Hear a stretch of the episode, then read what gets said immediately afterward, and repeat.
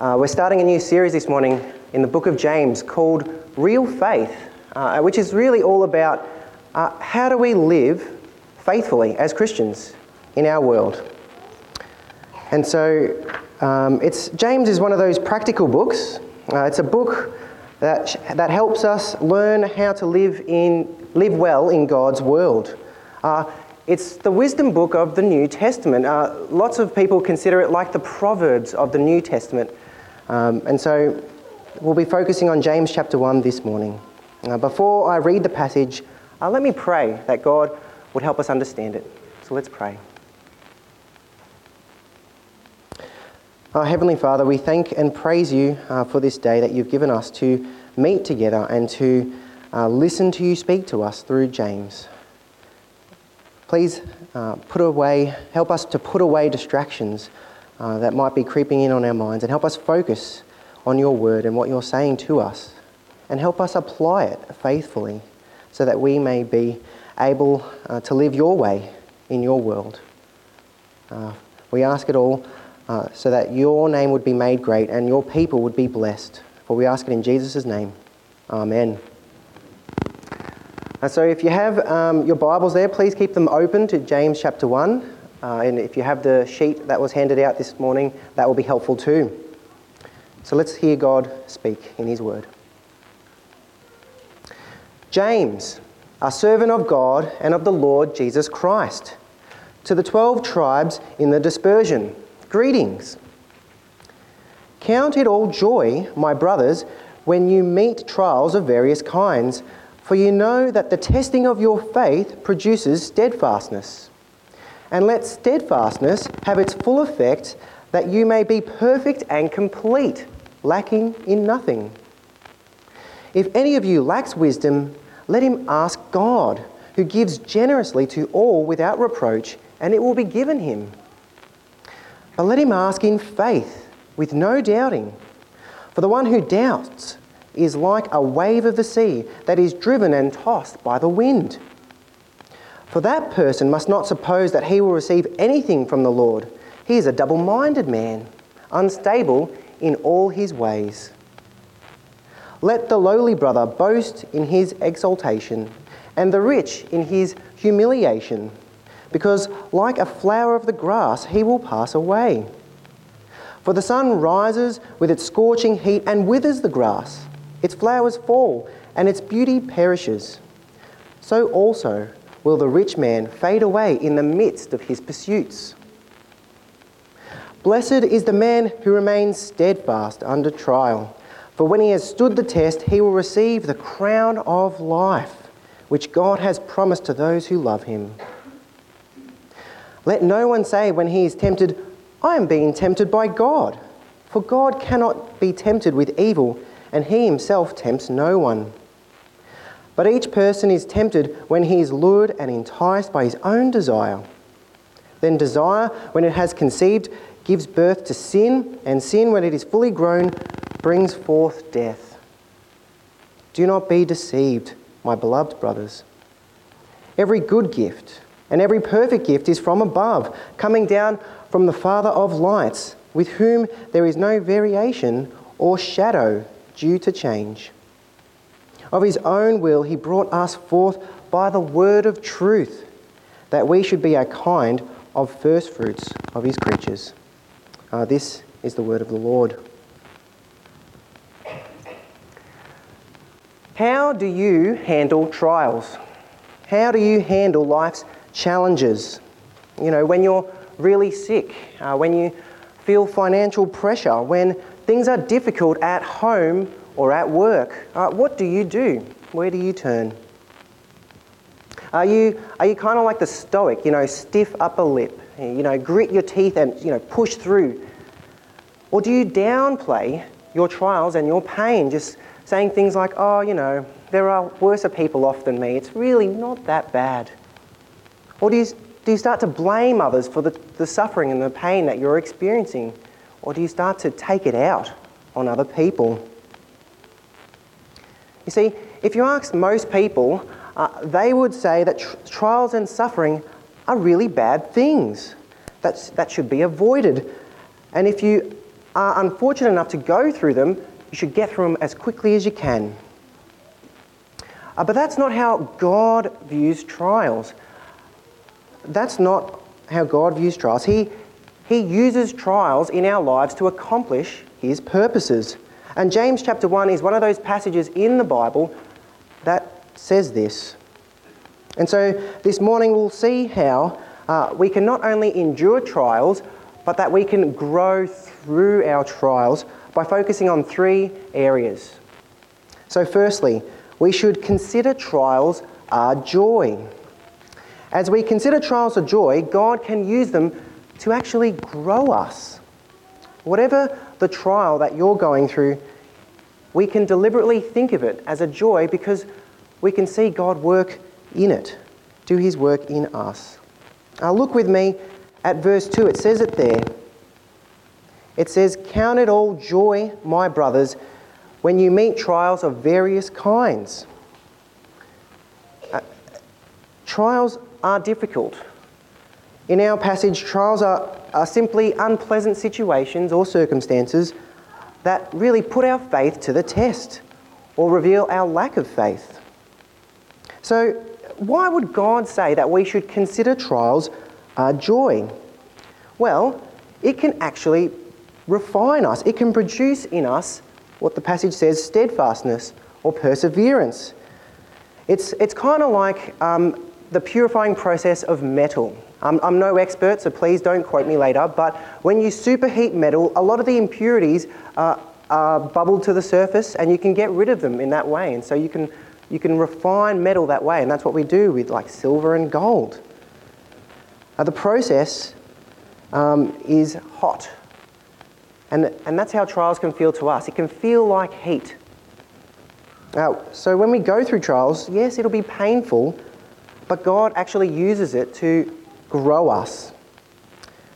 But just think for a moment. So, James is writing to the Christians of his day who are spread out. They're dispersed, it says in verse 1. The 12 tribes, they're in the dispersion. They're spread out. They're likely experiencing persecution. And he says, they should and we should consider their trials a joy. Why? Because it can produce steadfastness. Look with me at verse 3. It says this For you know that the testing of your faith produces steadfastness. Now, steadfastness is a fancy word, it just means endurance or perseverance. The Greek word is, is like, it comes from the word like hyperstand, to stand where you are and remain where you are in the midst of your trial, so that we can endure to the end. Now, for those who have gone through a trial and come out the other side, you know that this is true because you've seen how God has worked in you and through you to get you to the other side.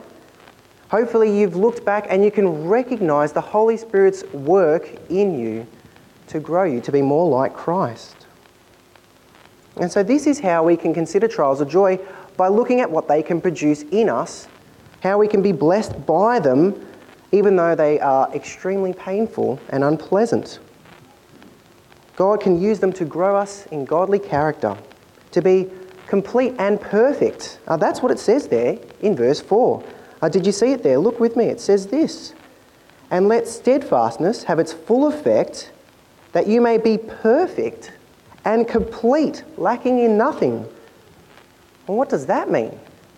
Is that, is that talking about being perfect in this life? You know, sinless perfection, I never sin anymore, God's done his work?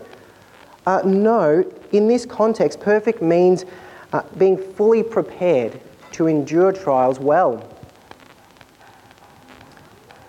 And so we can see here that trials, even though they're painful, they're actually an opportunity for us to refine our faith. They're opportunities for us to be equipped to better handle life's trials. And then, after that, you'll be able to consider them a joy. You see, it's not about pretending that trials are fun. It's not about pretending that they aren't painful and difficult. It's not about forcing a smile even though you're hurting inside. No, it's about recognizing how God uses trials to grow us, to refine us, to make us more like His Son. And so remember what Jesus has endured, his trials that he faced for our sake. I just scan in your mind what he's done for us. You know, he was despised and mocked, right? He was slandered and betrayed. He was abandoned, humiliated, dying on a cross for you and I so that we could be welcomed into God's family. That's the trial he faced, and God used it to accomplish an amazing blessing for his people. You see, our God is no stranger to suffering and trials. He uses them to accomplish his purposes so that his people can look at trials and go, yes, that's bad, but it brings us a deep joy and gratitude for what he can do through them. and there are many examples in Scripture. You know, you see Joseph in Egypt, his trials that he faced. Paul experienced trials as well. And so we can too experience trials, seeing that God will work through this for, he, for our good. Another way we can grow in our trials is by asking God for wisdom. You see, we need God's wisdom to help us grow in trials.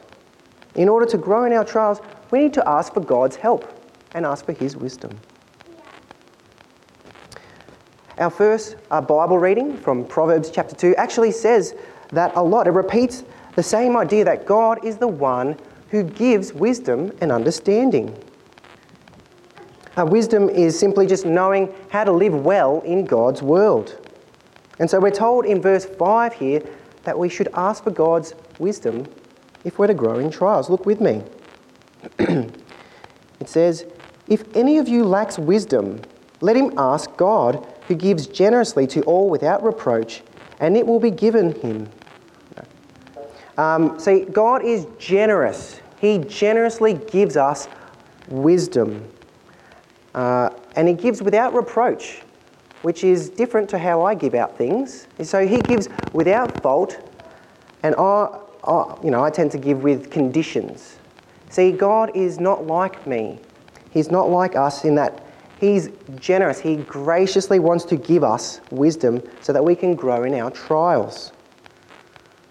However, James does qualify this, uh, this amazing uh, promise uh, in verses 6 to 8 by saying that doubting can actually prohibit us, can stop us from receiving wisdom from God. Isn't that interesting? Look with me at verses 6 to 8.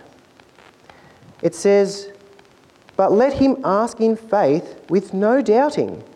For the one who doubts is like a wave of the, of the sea that is driven and tossed by the wind. For that person must not suppose that he will receive anything from the Lord. He is a double minded man, unstable in all his ways. You see, to doubt is to be double minded, it's to be split in your allegiances. So James is saying that a person who doubts is like the waves of the sea that go back and forth uh, coming to God one day for wisdom and going else, el- everywhere else another day. And so, if that's you, uh, you really shouldn't expect uh, much from God. That's what verse 7 says even wisdom to grow in trials. Uh, this is not speaking about, so the doubt here is not speaking about those occasional thoughts, uh, those questions that we might have about God. No, it's about actively turning away from God by doubting his generous character and allowing those doubts to move us away from God regularly, never fully anchored on God, never fully committed to God. So instead, if we want to grow in our trials, we should be asking God for wisdom in faith. That's what verse 6 says. In faith, believing God is generous and will supply the wisdom we need to get through our trials and sufferings. That's what real faith looks like in trials. That's what it means to be a Christian in our trials. It means to go, oh, I'm suffering. I need God. I need His wisdom to get me through. I need to pray for Him to help me see this situation from His perspective, not from simply my own. So rather than relying on our own strength, our own intellect, or whatever, we should be turning to God and praying for wisdom. Uh, that's what our first Bible reading from Proverbs chapter 2 says. We should be seeking God's wisdom like we're seeking for hidden treasure. You know, I wish I searched for God's wisdom like I looked for hidden treasure. Don't you? Uh, usually, when, when I go to God for wisdom, uh, it's been a while. Uh, I've already made a mess of things.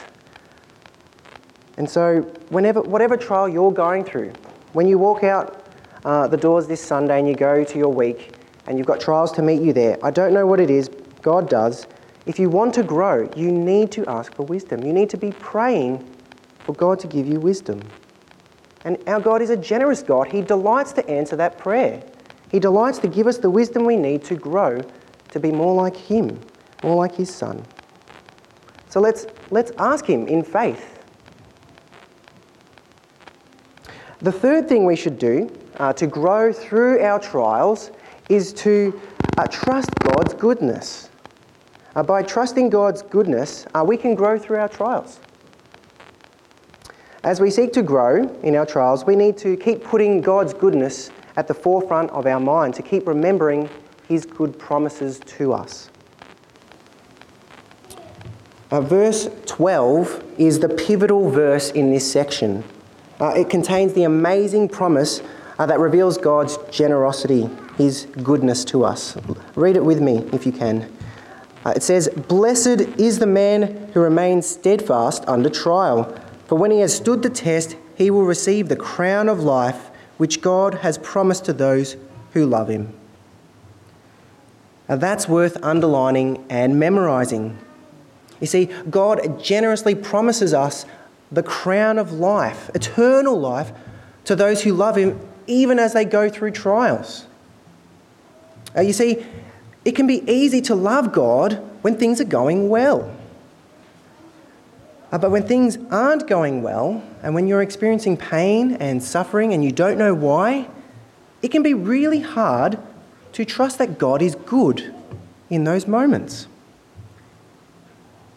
It can be even tempting to think as James anticipates, uh, that, that God is testing us, He is even tempting us. Now, look with me at verse 13. It says, Let no one say when he is tempted that I am being tempted by God, for God cannot be tempted with evil, and He Himself tempts no one. You see, often our trials can turn into temptations temptations to turn away from God and to live our own way. It can be tempting to blame God, you know, by believing lies about His goodness. But we need to realize that what's actually happening in those moments is our desires are leading us away from God towards death. Uh, we see that there in verses 14 and 15. Uh, read it with me. It says, But each person is tempted when he is lured and enticed by his own desire. Then desire, when it has conceived, gives birth to sin, and sin, when it is fully grown, brings forth death. You see, our desires are the problem. Our desire for comfort, for pleasure, for security, for approval, or whatever it is, can lead us to sin, can lead us away from God. And sin, when it is unresolved, when it is unforgiven, leads to death, eternal, permanent death. And so James is warning us beware of your desires and look at God's goodness. Right? So instead of looking to satisfy our desires, we should be looking up to the Father of lights, our heavenly Father, and his good and perfect gifts to us. That'll help us grow in our trials, you see. And that's what it says there in verse 17. It says, Every good gift and every perfect gift is from above, coming down from the Father of lights with whom there is no variation or shadow due to change. You see, God does not change. He doesn't go back and forth. He's stable, He's dependable, and He's good. Yes, He's far above us, but He's, he's drawn near to us in His goodness through His Son and what He's done for us. That's what verse 18 is all about. It's about God drawing near to us and giving us new life. It says, Of his own will, he, God, brought us forth by the word of truth, that we should be a kind of fruits of his creatures. You see, the word in the Greek there for brought forth is the word to give birth. That's what it means to, to give life. And so this is the, this is the gospel according to James. He, he's saying God, God is the one who gives us new life. It's His will, not ours, that gives us this new life. And how does it come to us? Through the word of truth, through the scriptures. And so, what does this look like? What does it look like to trust God's goodness in the midst of our trials so that we can grow? Well, verse 16 is quite clear. It says, Do not be deceived, my beloved brothers. Do not be deceived by convincing lies that you or others are saying. For example, don't believe the guy, the, sorry, the lie that God uh, is tempting you to sin. God never tempts us to sin. God never puts us in situations where He thinks it's okay for us to do what He said not to do. So don't believe those lies.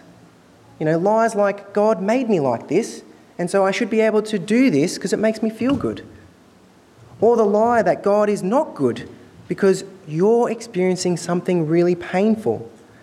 Because as we've already seen, God uses our trials and suffering to accomplish His purposes. So don't be deceived, don't believe the lies. Now, having said that, I want to be careful here because some of you may be experiencing or may have experienced some really serious trials.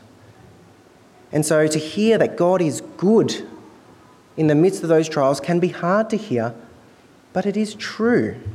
Uh, James chapter 1 isn't the only place in the scriptures that address uh, trials and suffering. If you take the Bible as a whole, it says that suffering and trials are a result of sin.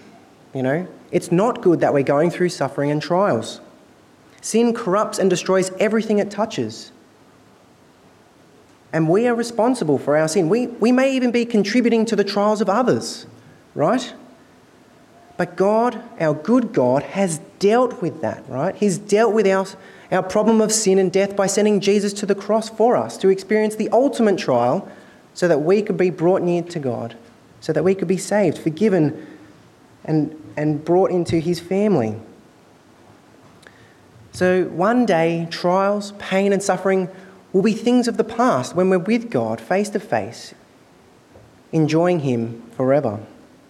And that's how we can trust God's goodness by seeing what He's already done uh, on, through Jesus, His Son. So God uses trials. He is still good, even though what you might be feeling and facing might seem like it's not. So instead of being deceived about God's goodness, we should keep focusing on His goodness, on the good promises contained in the Scriptures. We need to keep going back to the Bible and filling our hearts and our minds with the good promises in the Bible that reveal how good God is. And that'll help us grow in our trials. So, we've seen how we can grow through our trials by considering them a joy by asking God for wisdom and by trusting God's goodness. And so, as you do this, hopefully by the Holy Spirit, God will be gracious and grow you to be more like His Son, more Christ like. And what a blessing that will be to our homes, our workplaces, and communities if we're like this, if we grow through trials rather than being defeated by them and what a witness this could be to our watching uh, friends and family, our, our neighbours and co workers, that when we experience trials, we consider it a joy and we grow and we give God praise. We grow to be patient, kind, generous, and loving like He is. You see, how wonderful it would be if people saw God, God's grace at work in our lives and praised Him for it. Uh, let's ask God to help us to do this. Let's, let's pray.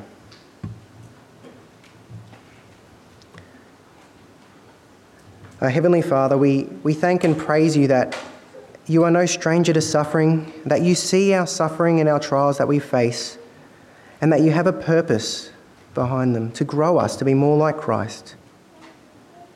Lord, if we're honest, we would admit that when we face trials, it's, it's not easy and it's hard to consider it a joy. It's hard to ask you for wisdom, and it's hard to trust your goodness when things are going south. But please help us. Please empower us by your Spirit to really consider it a joy to be, to be made more like your Son.